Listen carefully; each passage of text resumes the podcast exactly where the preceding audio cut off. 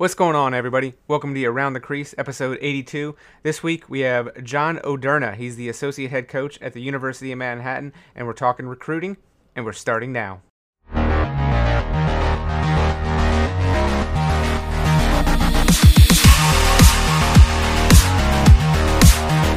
I'm here with uh, Coach John Oderna. He's the uh, associate head coach at Manhattan out of New York. Coach, thank you for joining the podcast this week. I really appreciate it. Mike, thanks for having me on. Excited to answer some questions and hopefully shed a little light on the recruiting circuit. Yeah, and I mean, I, I get a number of questions about over past like few months. Again, I've, really kind of geared into getting people to give me what they think and what they want to know um, about you know various things. Some of it's a little bit surprising to me, but you know the number one thing question I've constantly gotten from from people is how do they know which which events to attend? Obviously, it's there's a lot to choose from. There's a lot going on. I mean, you guys know you guys have to make all those same decisions about which events to attend. But if you're talking to a, a player or a parent, um, what kind of advice would you give them as far as like how should they go about picking which events to attend? Sure, sure. I think uh, cost efficiency is key for everyone, right? It's about managing time and your resources and, and finding the stuff that's going to be the best bang for your buck. Um, so I do think doing some re- research on events, you know, not all events are created equal. Yeah. Um, there's going to be different coaches, different schools, uh, different styles of events. You know, doing your research, uh, these events love to brag about what schools are attending or who's been there in the past. Um, so you know, do a little research, see what type of schools have been in, been there in the past. You know, maybe you have a certain type of school you're looking for. Um, what does the event offer? Do they have a recruiting talk? Do they do instruction? Is it straight up games the whole time? Um, I think that stuff's really important.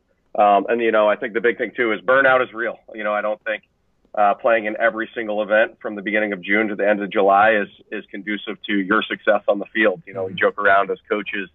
Uh, you know, in July by by the end of July, I've seen the same kid play in 17 events, and he was a world beater in the first three, and then by event 17, he can barely pick up his legs on the field. So, you know, I do think that's something definitely worth evaluating. You know, try not to stack too many events on top of each other. You know, five events in five days. You might come out hot early, and then by that last game of the last event, you're you don't have it. That might be the first time a coach has seen you play. So, yeah. um, you know, I think the big thing with picking events is give yourself the best chance to succeed. Um, you know, if there's two events you really want to get to, uh, if they're not back to back, try not to put something in the middle, or you know, if they are back to back, try to give yourself a break either on the front end or the back end to give yourself the best chance to play. So, yeah. um, I do think that's key. And and then the the last thing I would say is you know consider prospect days. I think if there are certain schools that you're really interested in, the best way to show that you're interested uh, is to show up on campus and play in an event. If the coach has a prospect day, you know, I know the amount of guys we've recruited over the years that we didn't even know who they were, and they showed up at a prospect camp, and you know, we looked at each other like, you invite that kid? Who's who is that? and you know, we meet about the, the guys after, and we're like, well, he just showed up. He's obviously somewhat interested in our program. So, you know, that's a little bit different than showing up at a, uh, you know, I've heard you talk about in your other podcasts. You know, the NHSLS is a huge event, and there's yeah. a million teams there. You know, any kid on any team, they could either be interested or not interested at all in my school, but if you're at a prospect day, I assume that everyone that shows up at our prospect camp is interested in my school. So right um, you know, I do think those are a great way to show interest to a staff too, if that's something that you're uh, open to and if it fits into your schedule. So yeah. And I mean, it's one of those things like with recruiting. Like I know the kids always like, you know, they're. I think you know when September one now with the new rule, like they like to get that that first call and see the interest. But I mean, you guys like you guys want to see the interest, you know, from the players as well. So it's like that's that extra step of you know coming to your prospect camp because you know I, I, hear various people asking about the camps and stuff like that, and I think that's easier for you guys to kind of identify like these are the guys that are serious, like these are the guys that you know want to be here. They've probably done you know it's a little bit of research on Manhattan or whatever school they're at, so you kind of get that little bit of leg up to be like, all right, you know this kid may be a little bit you know a few steps ahead of maybe some where some of his peers are, and I mean sometimes it's the little thing that can kind of put you that much further ahead of you know playing at a college and not playing at a college. Absolutely. I mean, I'll use a success story. A guy on our team, he was uh, he's a junior now, but he was a first team All MAAC goalie as a sophomore, and he was a guy that we recruited, uh, you know, out of high school where he was a goalie, and you know, we were looking at a bunch of guys that we were trying to track down, and and we had you know three prospect days, one in the spring and two in the summer, and he just kept showing up and kept putting himself on our radar, and we were like I mean, he obviously really wants to be here. If he keeps coming back to these camps, this is you know this is, this is a place where he wants to be. You know, he obviously has decided that this is a school that he's really interested in, and we got to give him a serious look. And when it all shook out, he ended up being here, and all of a sudden he's a first team All MAAC goalie. So, yeah. you know, had he not shown up to a couple of those camps, I don't know if we would have recruited him. In all honesty, and you know, I'm not saying that as a, a plug for Manhattan College prospect camps. You know, I'm sure that story exists for every program in the country in, in some way, shape, or form. So I do think that's a great way to show interest. But on the on the back, uh, bigger scale, to back it up a little bit, I do think,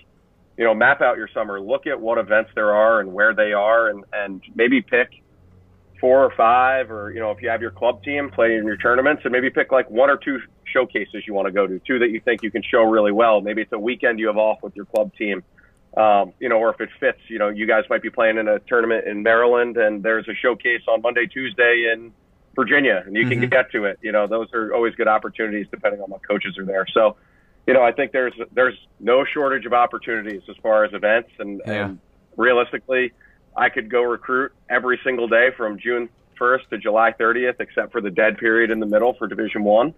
Um, you know, there's always something, but try not to do everything. You want to give yourself your best chance to succeed. Yeah, and it, it's kind of funny because uh, I recently posted. It was a quote like I did with uh, Coach Petro from Hopkins. Like I did the interview a few years ago, but I posted one of those little uh, quote blocks on uh, Instagram the other day, and it's it's the most obvious quotes. Like if you're in front of college coaches, play your best, play your hardest. Um, and everybody that made the comment, they're like, well, you know, duh, kind of thing. Like why wouldn't you? But I think that kind of speaks a little bit to what you're saying is like burnout is real. Like if you've done 17 tournaments, if you've done a tournament every week, like you may be a little bit tired, and so you may not be at your physical best. And again, that like you said, that might be the first time a college coach has seen you. So it may not be like you know you don't want to play. Like I don't think any kid goes out there and they're not traveling halfway across the country or even like getting up in the morning to go spend all day in you know 98 degree heat in Baltimore in the middle of the summer to you know not play their best, but if you've been doing it every day or every week for an extended period of time, like you're you're you're also human. Like you're you're gonna wear out and wear wear down. So I think, like you said, efficiency, um, giving yourself the best opportunity to play your best and succeed and impress the people you're trying to impress. Um, which kind of actually just leads us into our second question. Um, you know, they've so they've picked their prospect day. They've kind of identified the one. Maybe they've seen, seen like you know I'm interested in Manhattan and third they usually attend this event like but you know then they got to take that next step is like how do they get your attention? Like how do they get the attention of a college coach? Like what what do they need to do to kind of take that that step? Sure. I think there's a, a, variety of things and i'll try to touch them all but you know i think first and foremost athleticism and size jumps out. Um, you know a guy can be standing on the sideline and he looks like a big strong kid and it's mm-hmm. like okay wow that's a big kid. I wonder if he can play. Um, you know so i think there's some degree of that. Now if you're not six foot four and 200 pounds, that doesn't mean that you're negatively going to be evaluated either. Um, you know, that's just something that I can walk by a field and, and notice size. So that's an easy one on the surface. Um, you know, the next part, and this one's probably the most important, um, is lacrosse skill. Do you have stick skills? Can you shoot if you're an offensive player? Are you really one handed? Um, defensively, can you guard? Can you pick up ground balls? What's your lacrosse IQ? Are you uh, communicating with your teammates? You know, are you a guy when I'm watching guys for our program, is this a guy that's going to help us be organized, or is this a guy that's just not going to say anything and let the chips fall? You know, mm-hmm. and I think you can separate yourself uh, positively by showing off what you know on the field. If you're a guy that gets your teammates organized, I don't think there's a program in the country that doesn't want a guy that communicates at a really high level. You know, we'll, we'll find a role for that guy in a lot of ways. Um, you know, so I do think that's a major positive and a chance to show off. If you understand what's happening, make it clear, make it obvious. You know, I think that's a way to separate yourself beyond athleticism or size. Um, you know, and the and the next part of the lacrosse skills, do you make the right play? You know, are you a guy that's going to look for your own and, and dodge and then draw a slide, but then dodge the slide and then try to run through a third guy and hope that you can get a goal? Uh, or are you going to be the guy that just makes the right play? Maybe you, you pick up a ground ball and you move it right away off the ground because that's the correct play. Or, or you do draw a slide, but you're able to move it, not try to run through the slide guy. Mm-hmm. That's the correct play. I think coaches are constantly looking for guys that know how to play at a high level. Um, you know, and those are opportunities to show your skills. You know, I think uh, I think people often fall down the trap of you know you're going to coaches associate uh, you know success with it's got to be goals and assists every time. You you'd be stunned the amount of times you know the guy gets the hockey assist or you know he picks up the tough ground ball in the defensive end as a midfielder gets the ball up the field, and that leads to transition. And guys look at each other like, I want the guy that picked up the ground ball. You know, the guy that scored the goal did the easy part. You know, and I, I think that that's something that gets lost in the shuffle a lot. So, you know, are you consistently making the right play? Um, and then I will say this is the most important one. Do you have a motor? You know, to us as coaches, you know, we can teach you lacrosse skills, especially at the Division One level. We have so much time with our guys where we work on skills uh, and techniques and schemes and concepts. You know, motor is hard to teach. Guys wanting to play hard, Yeah. uh, willing to be make a tough play, willing to dive, willing to do something for the team.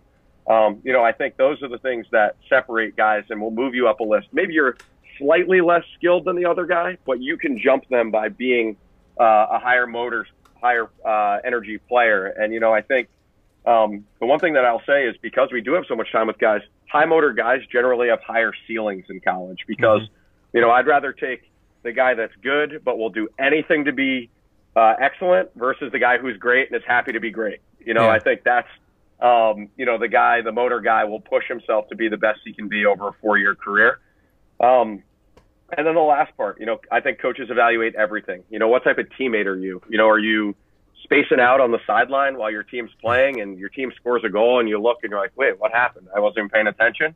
Or are you the guy that's like being pulled back from the bench because you're celebrating your teammate scoring a goal? Or, you know, a guy gives you an assist. Maybe you sting the corner, but rather than making it about you, you run right over, you give that guy a hug and a high five because he made the play for you. You know, I think those are the things uh, that coaches we're constantly evaluating, and you know we're trying to find the guys that we can either build our culture around or, or guys that will fit into the culture that we've built.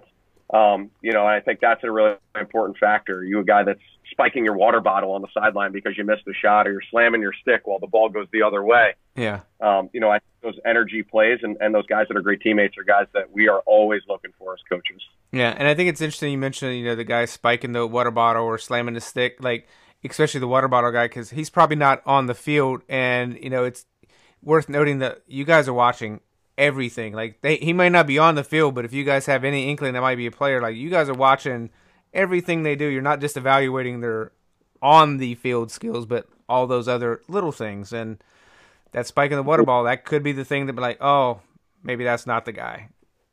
it's like, and that's, You know, you watch a guy a few times and you see like the stick slam and then the water bottle spike. Then he's yelling at his teammates. You're like, okay, well now we're starting to see a body of work here. yeah, Um, you know, I mean, maybe I don't mind a little passion. Maybe one water bottle spike. I've done it. right, yeah, Um, yeah.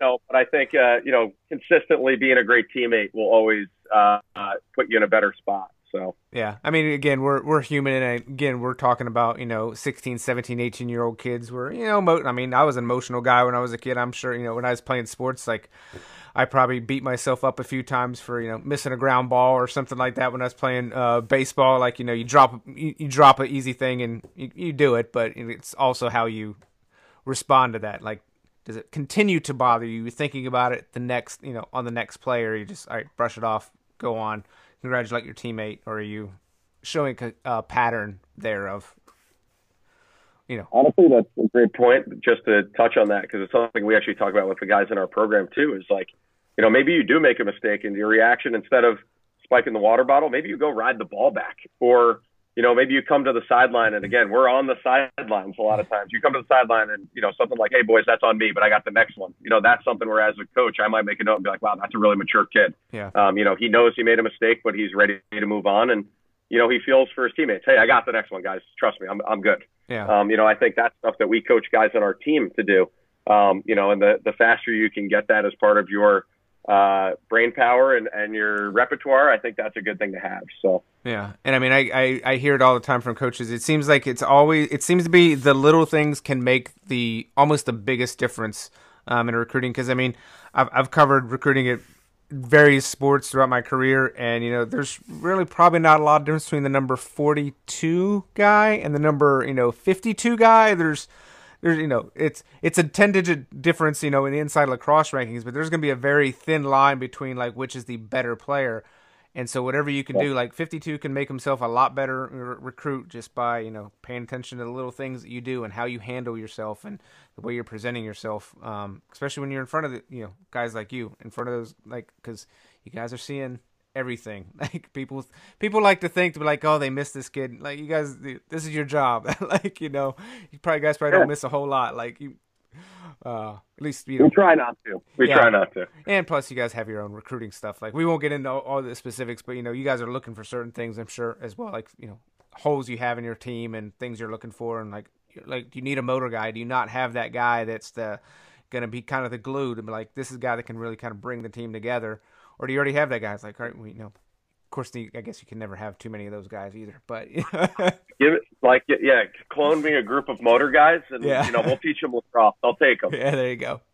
Um, so we kind of talked about that, and but uh, again, one of the questions I get, and obviously it's for for kids in a certain um, area, but for you know, obviously with so many events in like Baltimore and East Coast, and I mean we're coming up into the fall season. I know the the Philly Showcase is a big one coming up. So again, it's the that corridor, 95 corridor. Um, so for the East Coast guys, is it any different um, for players to get noticed on the East Coast versus you know the Midwest where I'm located, or the Southeast, or the West? Like, is that process any different?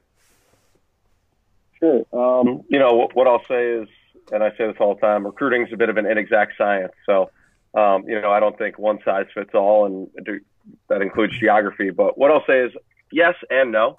Um, where it makes a difference is guys on the East Coast generally will just have more organic opportunities to be noticed. And uh, what I mean by that is, you know, late in our season or when our season wraps up, uh, you know, there's still high school lacrosse being played out here, and and it's their season. So, mm-hmm. you know, we're not uh, we're not hopping on a plane necessarily to fly to California for some high school games um, or at least not yet.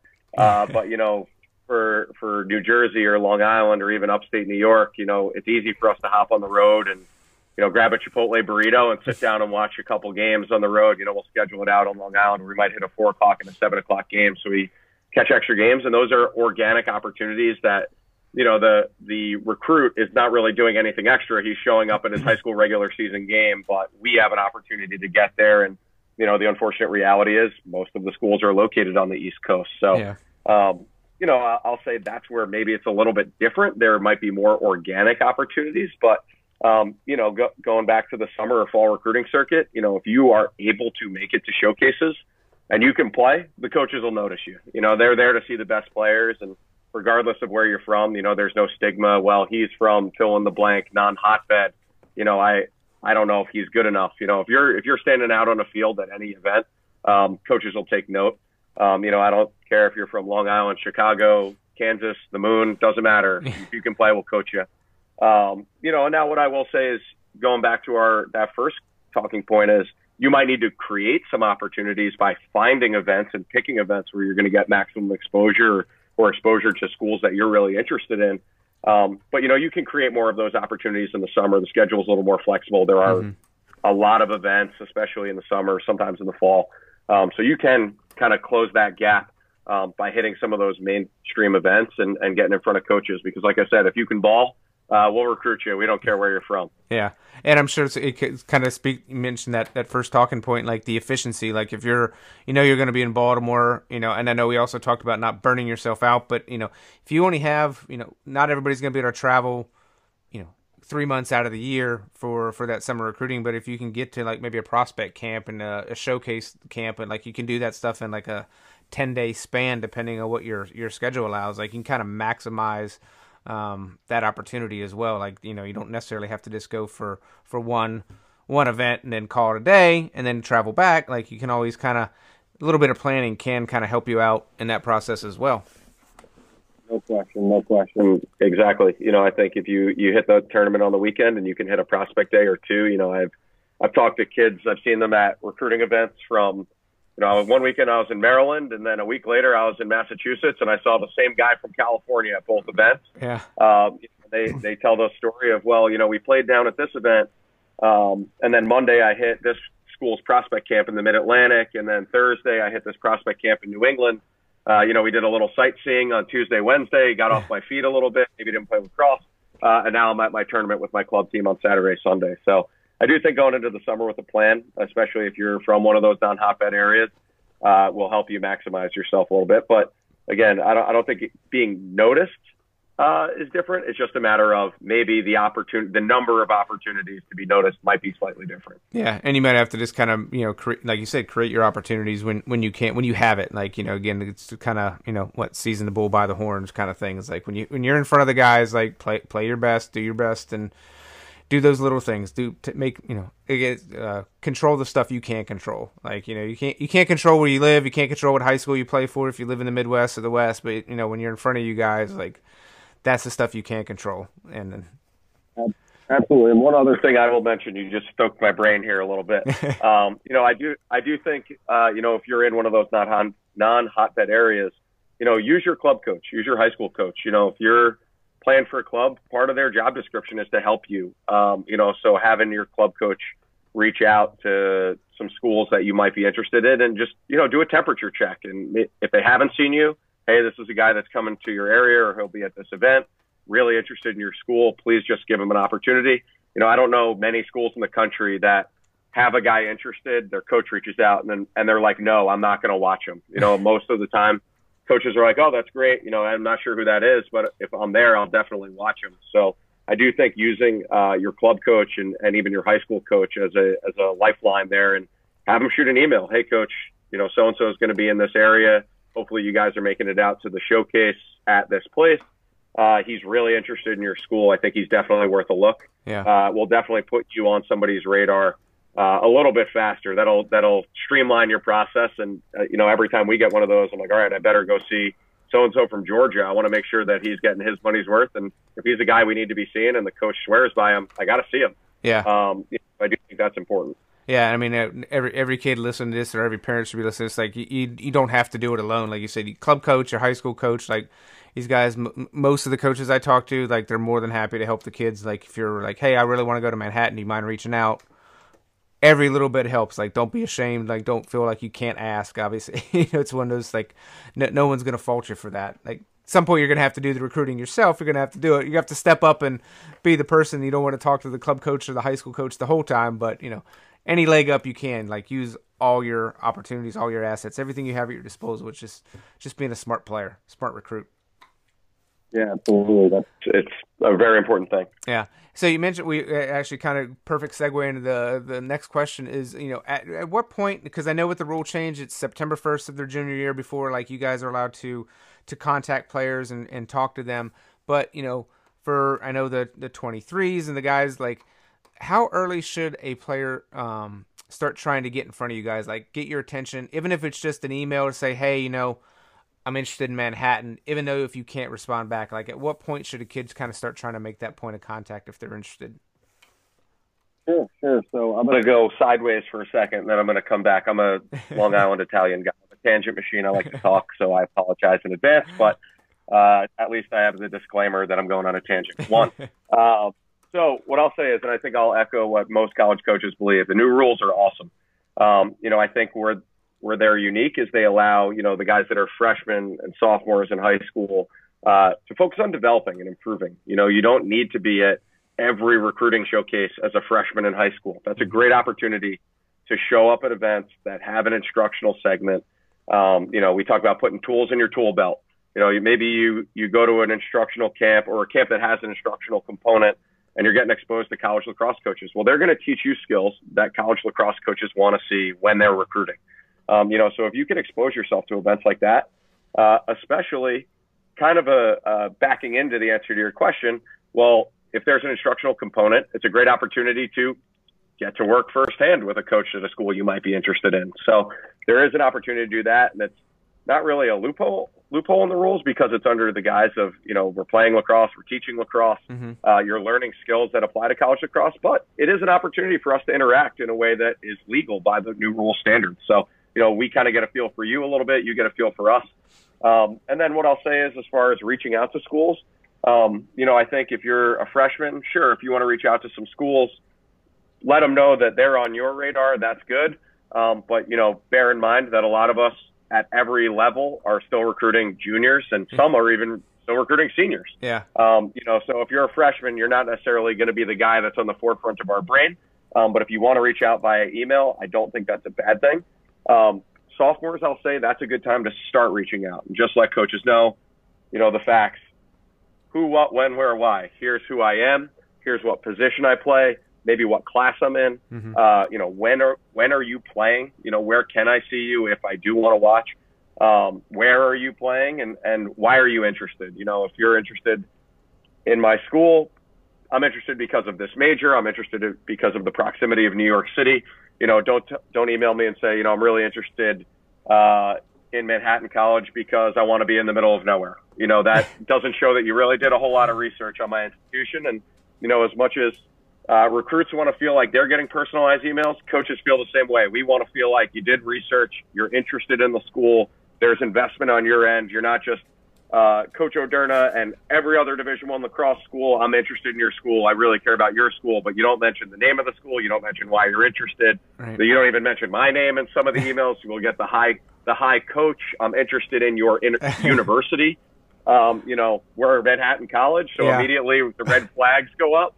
Um, you know, so I think uh, you know for any school, you know, the best thing you can do is as a freshman or sophomore, just say, hey, coach, you know, I'm starting to look at schools. Yours is one that's of interest to me. Here's why, you know, and I know it's early, but here's where I'll be playing. Here's my position, um, you know, and here's a little bit about me. You know, it doesn't need to be a novel, right. uh, but, you know, a little bit about who you are, why you're interested. I think that's stuff that, that coaches really care a lot about. Yeah, and I think to your point, like when you're um, when you're doing that kind of more personalized email and you show that you've done some research in the college, like again, it's a, it's an investment on their part for you, but you guys are also investing something in them, and you don't want to recruit someone and then find out like, oh, they don't really want to be here. They just maybe you know, and I hear it a lot, like it's D one or bust. Like if I don't go D one, I don't want to play lacrosse, and you know that's you know, not to say there's not kids that you guys wouldn't take or some college wouldn't take that has that mentality, but then also it's like, well, you don't want to get them here and then find out I'm like, oh, they, you know, this isn't the fit. Like they didn't really want to be here. Like, yeah, they can play D1, but D1 that's a range. I mean, I I went to Mount St. Mary's. That is very different from Ohio State. like you know, not all, not all D1 schools or the atmospheres are are created equal in that respect. Like you know, you have a personality. Like, do you want small or do you want big or do you want middle? Like there's there's factors other than just the level at which you want to play that will play into your decision making. No question. And the other thing I'll add too, uh, it's always good to add a highlight video if you have one. Um, you know, that's an opportunity for us.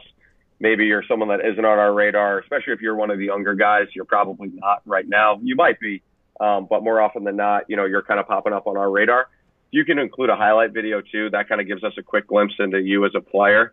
Um, you know, and I, and I think the the thing that I always advise for highlight videos, and I think, um, you know, I just like to mention I like good music. Some coaches will say they mute it, they don't care.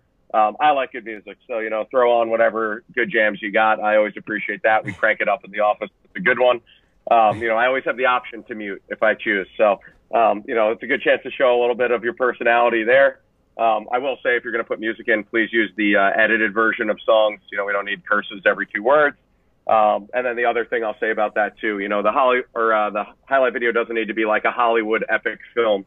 Um, you know, no 10 minute film with, you know, the four minute scroll about everything that's ever happened in life, and I've got to click ahead.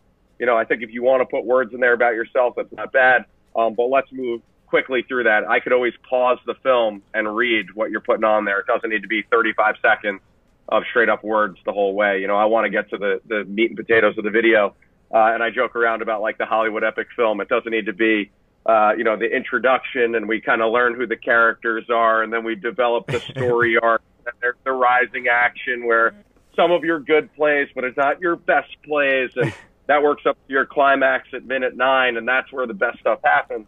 You know, for us as coaches, uh, we want to see your best stuff right out of the gate. You know, your job shouldn't be to hope I watch until minute five. It right. should be to hook me in minute one in minute one. Make me watch minute two.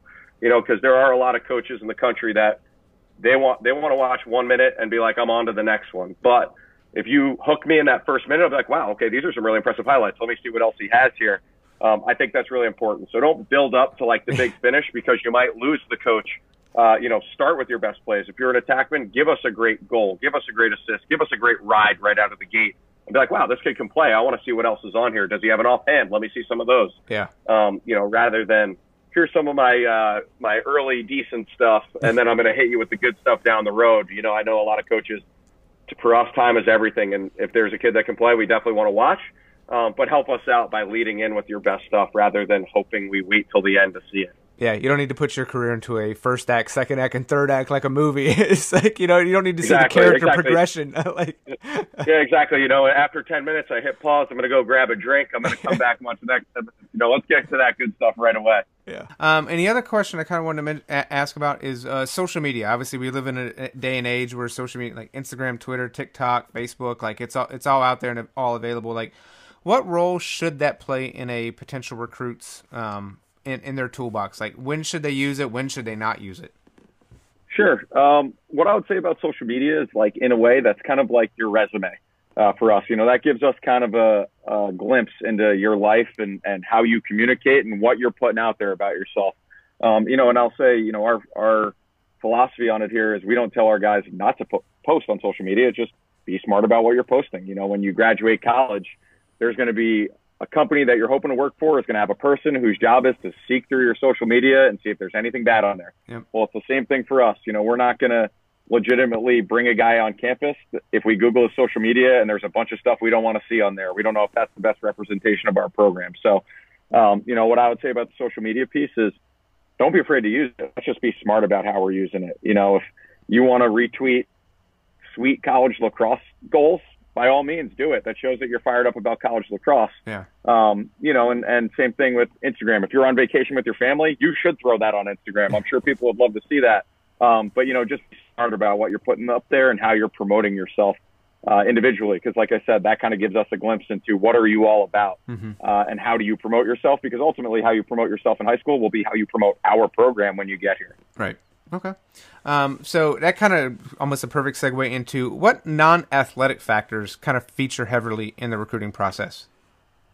Sure. I, I mean, I'll start with the the obvious one, and it's going to be academics. Um, you know, the better grades you have, the more options you're going to have at the mm-hmm. end of the day.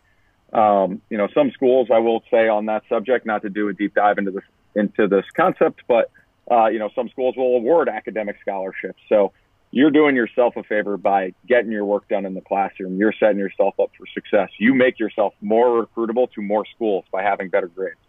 Now, upward trend is really important. You know, admissions departments aren't going to just hold it against you forever if you didn't have your best stuff your freshman year, but mm-hmm. they do want to see improvement. They don't want to see all A's your freshman year, all A minuses your sophomore year, and then B minuses your junior year. They're going to be like, what's happening? You know, this is not good. Yeah. Whereas if you show that opposite trend, you know, as a coach, if we're going to go to bat for you, we can make a compelling argument with our admissions department. Well, hey, his best academics are actually still ahead of him. Um, you know, so I think that's a really important thing. Don't get discouraged if you don't have your best stuff early on in your career uh, academically. Um, but you know, stay with it. Keep working. Schools will look at upward trends, and I would say this is kind of the eternal battle. Challenge yourself with honors and AP classes, but classes that you can do well in. Uh, an admissions department is not going to be impressed by a straight up course load of AP and honors classes if you got straight C's in those classes. Mm-hmm. They want to see they want to see you challenge yourself but do well in the classes. So if you only can take two APs but you're going to get A minuses in those APs, only take the two APs. Um, you know, you've got to challenge yourself, but be able to set yourself up to do the best you can. Um, and then the last part about academics, I think every school in the country, regardless of our academic standards, we're looking for high end academic students. And, and what we like to focus on here is guys that are motivated in the classroom are generally motivated in lacrosse and, yeah. and in other walks of life. It should be easier to be motivated in lacrosse than in school. Uh, you know, and I think guys that are getting it done in the classroom generally are the guys that show up to practice with a clear head because they know they're on top of their academics. You know, my, my old boss, Gene Peluso at Stevens Tech, he had a lot of really funny one liners, but he would always say, you know, we don't want you to think about lacrosse during chemistry class, and we don't want you to think about chemistry during lacrosse practice. And the same thing holds true here. We don't want you in chemistry being like, man, I got to get extra work in. I forgot to do this. I got to get this done for practice. I'm not going to be ready when I show up. You know, we want the guy that is getting his extra work in, is showing up to class being like, all right, it's time for class now. I'm dialed into this. I'm going to crush this. And as soon as I'm done with this, I'm going to move on to the next thing I got to get to. So, yeah. You know, a, a good success story, for example, one of our guys, a guy who's a captain since his sophomore year, he's been a three year captain for us. Um, last year, he was our leading scorer and was a 3.95 GPA. So, you know, for us, that's a guy that he showed up to practice every day, knew what he needed to do to get done and knew how to go on and get his work done outside of lacrosse. And you know, we say it all the time. We don't want you thinking about uh, investments while we're walking out on the field to play Navy. You know, yeah. we want you worried about Navy when it's time to play Navy. So, yeah. Um, you know, I do think that's really important. Um, shifting gears in the non-athletic factors, I think this is a huge, huge one. Control your process. To me, this is a non-athletic factor. Throughout your recruitment, are we constantly trying to track you down through your parents, or are you a guy that's going to be on the forefront that's going to communicate with us? Because for us, that gives us an indication of what it will be like to communicate with you when you are on our campus as a college athlete here. Believe it or not, we meet with every single guy on our team every week, and no one's parents are showing up to campus for the meeting. You know, we, we meet with you directly. We want to have a relationship with you directly. Uh, and it's just a, a good life skill. We ask our guys sometimes, you know, is, are your parents going to call your boss if you're unhappy at your job? No, you've got to go to your boss. So here's a great opportunity to start working on some life skills. If you're interested in Manhattan, tell me why. I want to hear it from you. I don't want to hear it from your dad who thinks it's a good idea. You're not interested, but he thinks you should be interested. You can talk about that behind closed doors, but I yeah. want to I don't want to talk and communicate with you directly. I want to hear from you that you're interested uh, in our program. So I think that's a really important one. And and you know I know a lot of people are nervous. You know when you're in high school, sometimes coaches are intimidating. We're guys too. We played lacrosse in high school. We played lacrosse before we were in high school for a lot of us. We were right where you were this is a process that should be fun and exciting. There aren't going to be a whole lot of your times in your life where you've got men begging you to be part of their program. um, I promise you, no one begs me to do anything with them at this point in my yeah. life. You know, I'm killed to be recruited again. Yeah. Um, you know, so as as much as it's a pressure filled uh, time, I, I think it's a fun and exciting time too, and, and it's a great opportunity to to learn some stuff about yourself. Maybe visit a campus that you say, no way, I'm not interested in this type of school and you go there and you hit it off with the coaching staff. You walk around, you're like, wow, I could really see myself here. Um, you know, immerse yourself in that process. Be open minded. I think that's something that goes beyond the scope of lacrosse. So, yeah. uh, controlling your process. Uh, we kind of touched social media. That's important. That I file under controlling controllables a little bit. Yeah. Uh, and this one isn't so much an, an non-athletic factor. It's more of a non-lacrosse factor. Um, multi-sport athletes. I think those are really, really positive uh, big thing about being a multi-sport athlete. You get a chance to compete for a championship when you're playing football in the fall, rather than just playing lacrosse all fall when the games don't really mean anything. Mm-hmm. You know, I'd rather a guy get used to trying to be clutch and make plays in as many situations as possible throughout whatever sport, because that's the guy that we'll be able to lean on on a lacrosse field when we need him to make a play. Because you know what? Maybe he had to hit the game-winning three-pointer in basketball rather than just hanging out during the whole winter or you know, on fourth and one, they gave him the ball, you know, yeah. and that's opportunities, those are very hard to manufacture on your own. So playing multiple sports gives you an opportunity to learn different situations. And guess what? Our sport, what's great about it is it's a mix of a lot of sports. So if you play soccer, if you play football, if you play hockey, if you play basketball, there's almost a 100% chance you're going to take a, away a skill that will directly translate to something that helps you in lacrosse. Yeah. We talk about dodging a split dodge, very similar to a crossover in basketball. Um, you know, I think there's a lot of things that that directly apply. Um, and even the bigger one is you learn to play different roles. You might be the star of your lacrosse team. You might be just a guy on your basketball team. You might be the sixth man that comes in and gives great minutes, but you're coming off the bench. But you know you're going to be in the game. You're engaged. You're ready to play. Yeah. You might play that role as a freshman or a sophomore in your college program. If you get recruited to a really good program, there aren't a lot of freshmen that get on the field right away. So I do think that's something that playing multiple sports gives you an opportunity to learn. Um, and, you know, obviously taking advantage of that and using those opportunities um, to, to learn a little bit about yourself as an athlete. And sorry, I have one more for you, Mike, because I'm giving you my money's worth on this uh, show. That's what we like to uh, hear. multi-sport athletes generally have higher ceilings when they get to college because they never focused on lacrosse full time before. There's less burnout about our sport you know, I know guys that played only lacrosse and they get to college and they're like, all right, this is actually a harder version of what I've been doing for a long time. Whereas if you play football and basketball or you play just football, a lot of times when guys get the chance to focus only on lacrosse, their best lacrosse is still yet to be played in their life. So, hmm. you know, I do think that there is a huge, huge, huge uh, push positively among college coaches. We will always take a guy that's a multi-sport athlete. You know, I would love for a guy that plays only lacrosse to be like, you know what, I'm going to try football as a senior this year, or I'm going to try basketball. I'm going to see, and I might not touch the field, or I might not get on the court, but I'm going to show up. I'm going to I'm going to work my butt off at practice. I'm going to cheer on my teammates because that is important. You've got to learn those skills because in college, not every single guy starts every single game for all four years. There's just yeah. not enough. So I do think those are good skills to learn. Yeah, I mean, I think that's another uh, thing that I find kind of unique about our sport is uh, the you know the, almost all coaches I talk to always they tout the multi-sport athlete. I mean, it like again, like I said, when I covered football, like you know, when you weren't when you're done with football season, you started getting ready for the combine. Like that was that was your right. moment to shine. Like basketball, they pretty much it's a year round sport. Like they play basketball. You know, when season's over, goes into AAU season and you know the travel season and stuff like that. I mean, not that they're you know lacrosse does have its summer recruiting stuff as yep. well. You know, but that's also unique about our sport too. Is there's not you know college football coaches, they can go to a high school game because they're usually not on the same day. You guys are playing a lot of those same games uh, right, you know, on the same right, days right. that high schools are, so you don't have that opportunity. Um, but you know that that multi sport. I mean, you, you, look. I mean, obviously, every Super Bowl we hear about Chris Hogan you know, play, yep. who played lacrosse. You know, obviously, we'll, you know, we, we may be hearing about Pat Spencer, who played lacrosse. You know, one yeah. day, you know, if if his uh, first game at Northwestern's any indication, if uh, those highlights keep up. But uh, you know, yeah. I think it's another thing. Like those athletic skills, they translate. And I think like that's yeah. great to hear. Like I had not heard a coach say mention it, you know, as far as the ceiling being higher um, with those guys yep. because they hadn't focus bets. I think that's a really good point as well. Um, so you know, I had a couple kids ask me as far as like uh, the walk on situation. Like, is walking on at a D- Division One thing? Is that is that a thing? Is that a potent, uh, possibility for an athlete?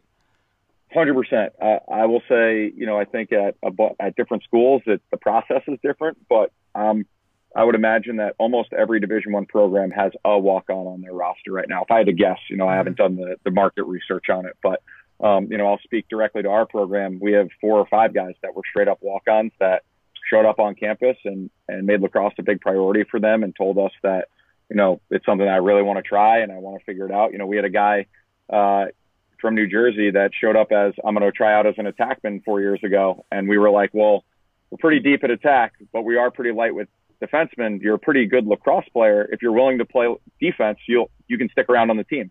And the kid was like, I will literally do anything to be on the team. I don't care. Whatever I have to do, I can do it. So, you know, here's a guy that we've been fortunate. We've had the uh, number one man down unit in the country the last two years, but uh, he's a guy that I put on that unit. I rewarded as a junior and put him on the unit, and now that's his role for us. And you know, that's a guy that honestly, had he not even thought about walking on, wouldn't be part of that. And yeah. you know, I think um, a couple things I will say about it is generally as a walk on, a guy maybe that we're not aware of or we haven't seen or we don't know much about, there is a limited time that you'll have to try out. So you do have to try to move the needle a little bit, so to speak, mm-hmm. a little bit sooner in your process.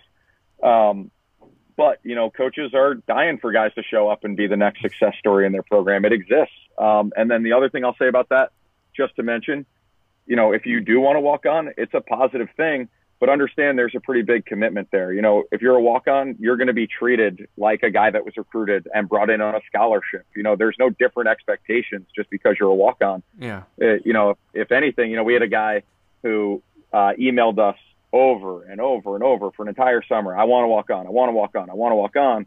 First week of school, we meet with them to say, hey, here are the expectations. You know, we practice during fall ball. We're Monday through Friday. We scrimmage on Saturdays in the spring. You know, we're six, sometimes seven days a week. And the kid's like, oh, I didn't realize you played on the weekends. I'm not interested anymore. you know, you've got to be realistic about the expectations. And that's not a, that's not just a division one thing. A lot of high level division two and division three programs function like division one programs. So, yeah. you know, just because you're a walk on doesn't mean you're going to be treated any differently. You're going to be treated just the same. If you make that team, uh, your expectations will be as if you're somebody that was recruited and brought there and a guy that's expected to c- contribute positively. And yeah. it might be being a great cheerleader on game day, or it might be eventually getting on the man down unit, you know, and earning your way up the ladder. But, you know, it's definitely a thing. I would definitely encourage guys to do it. There are success stories everywhere in the country every year. Um, but just understand that obviously you're, you're going to be held to a high standard. If you're a guy that's like, eh, I don't know if I want to play lacrosse, it might be a little bit challenging. If you're a guy that's like, I can't imagine now being in college and not playing lacrosse, it yeah. might be for you. Yeah. And I got to imagine, like, there's got to be something, um, heartwarming for coaches to know that a kid like, well, he came here not knowing he was going to play lacrosse, and he wants to play lacrosse. Like so at least one thing you know, he, well, he wants to be at Manhattan. We got you know, right. you got that one thing right. going for him. Rather than the kids just like I'll play D one, I don't care where it is. Uh, at least question. they got that going for him. But you know, I've had many coaches tell me, um, you know, and not even just in lacrosse, in many sports, like you generally like you have your athletics, you have your academics, and you have your social life. And generally, you don't get all three when you're a Division One athlete. Like something, right. something's got to give. Not to mean you don't get to be social at all, but you know if if you want to party on weekends, Division One athletics may not be for you because you guys will you'll be at games, you'll be at practice, or you'll just be too wiped between you know studying right. and stuff like that to yeah. to burning like the candle at both ends. Yeah, yeah. No, yeah, one, no one wants the kid that's dragging um, on a on a Saturday afternoon game when you're playing Navy. Like you don't want that kid. Yeah, no, no question. Yeah, there's a major time commitment, and you know, I think there's something really rewarding about it. And there's a reason why, you know, when you leave, say you play four years of college lacrosse at a high level, division one, two, or three, there's a reason why those guys are more hireable at the end of the day. Um, you know, and I, I, we're fortunate. We're right outside New York City. So I have the opportunity to speak and be around a lot of people that hire a lot. And, you know, they talk about, they always look for athletes first. So, um, you know, there is something to be said for, yeah, it's going to be a grind. It's not going to be easy. Um, but you know, if it was easy, everyone would do it. Everyone would be a, exactly. a ACC athlete if it was easy and they could just pick where they wanted to go. So, you know, I think it would be, um, you know, I think it's a challenge, but it's totally worth it at the end of the day. You know, guys are really proud of themselves when they get to the end of the road. And there obviously is uh, a lot of lessons learned during that time. It's a major time management piece and finding yeah. a way to balance it, and make it all work and have your fun. But at the same time, you know, you're going to work hard and you're going to be right back at it on Monday and you got to be ready to go. Yeah, exactly. Um, so kind of wrapping up here, you know, I'm, I'm going to say the number one thing, realizing there's not one thing. Um, but what is the number one thing a recruit can kind of make themselves, could, let me rephrase that. What's the number one thing a recruit can do to make themselves the most recruitable player possible? Sure, sure. And, you know, like uh, I said, you know, recruiting is an inexact science. So, um, you know, it's a variety of things. There's not always one thing and there's not always something that prevents you always. Mm-hmm. Um, but what I will say, and I'll kind of go back to what I was saying before, um, one, everybody's situation is unique. You know, the big thing that you can't do is don't compare your process to someone else's process. Your process is different. It's your process. I could go in our locker room and there'd be 41 stories of how they showed up at Manhattan College, and they'd all be probably a little bit different if I had to guess. Um, but what I will say is, and I'll go back to kind of my big thing, I preach this with our team, controlling your controllables. You know, you control your attitude, you control your effort. You know, we talked about being a motor guy on the field. That's something that stands out. That goes beyond the scope of being blessed with six foot four, 200 pounds, and an unbelievable ability to run fast. You know, do you control your attitude? Do you control your effort? Are you a great teammate? Um, you know, how you speak on the phone with a coach. Are you a guy that acts like you can't be bothered, or are you a guy that, if you agreed to get on the phone, are you excited to be on the phone? You know, I think that's something that we evaluate as coaches. You know, I want to hang up the phone and be like, I cannot wait to get this kid on our campus because I love that kid you know, and, and listen, you're getting to know us, and I understand there's a certain level of nervousness and, and uneasiness. Um, but you know, try try to come out of your shell a little bit. You, that's going to be part of being at college. Is you're going to have to come out of your shell a little bit, and you're just starting to expedite that process earlier in your life. Um, you know, and I want to hang up the phone and be like, wow, that kid was impressive. Mm-hmm. You know, that move you up a list. You know, how do you write an email? Do you have typos everywhere? Um, you know, do you email uh, you know, I know he was on your your show a couple weeks ago, Coach Zolchanik at Wagner. Hey, Coach Zolchanik, I'm interested in Manhattan for these reasons. you know, that's something that you can control. You know, and and control that stuff. Um, you know, how you act when you come on campus. You know, when your parents talk, do you roll your eyes behind them? You know, that's something that that stands out to a coach. You know, like I said, we evaluate everything. You know, yeah. how are you really respectful? Are you excited? You know, coach, this is my mom, this is my dad. We're so excited to be here. You know, I think that's stuff that stands out to us. So um, you know, obviously being able to shoot the ball 150 miles per hour with both hands, being able to run a 4.340, those are all things that are awesome. Um, but any coach in the country will appreciate a guy that is really motivated, really excited, plays really hard, knows how to write an email, is happy to communicate with you, is excited to be on your campus. I don't think any coach, no matter where they are, is going to be like, you know what, that guy can't fit here. Yeah. Um, you know, I think I think coaches will find a way to recruit guys like that in most cases. So, um, that would be, I guess, the number one thing is control what you can, yeah. you know, and, and be realistic about where you are. And, and, you know what, if you reach out to a coach and they say, Hey, you know, we're done with our class, well, let's move on to the next school. There's a ton of schools out there. There's a school for literally every kid that wants to play college lacrosse. Yeah. There's the top schools in division one to schools that are starting up in division three. You know, they're everywhere in between. there's a school for you. So, um, you know, control your stuff and, and be open minded would be the other thing I'd say. You know, I, I told you earlier, uh, offline, I played at Gettysburg College. That was a school. I grew up in Long Island you know, earlier in the in the early 2000s, the Division three realm was not as popular, not as well known, and mm-hmm. you know, I looked at a bunch of Division one schools. I spoke with a bunch of Division one schools, and I ended up going to a Division three school in the middle of nowhere, and it ended up being a great experience for me. You know, and had I not been open minded and at least willing to hear what they had to say, I would have never ended up there. I would have been like, ah, I'll just go somewhere else. You know, so. Yeah. Um, you know, controlling your controllables and being really open-minded and open to maybe I don't know. Maybe I'll go visit the campus and see, and maybe you show up and you, you hate it, or you go, wow, this really impressed me. I did, it's not what I expected at all. So, yeah. uh, I I promised you I'd be long winded. I think I accomplished that, and I think I followed through for you there. Yeah, I think you did. I think you did a great job. Um, so, Coach, you know, thank you for being on. But before I let you go, like, tell people where can they um, follow you guys and follow Manhattan um, online? Like, where should they go and check you sure. out? Sure. Sure. Um, so obviously our website, our school website, gojaspers.com. Obviously, you can find all the information about our school. Um, on Instagram, we're uh, at Manhattan underscore lacrosse.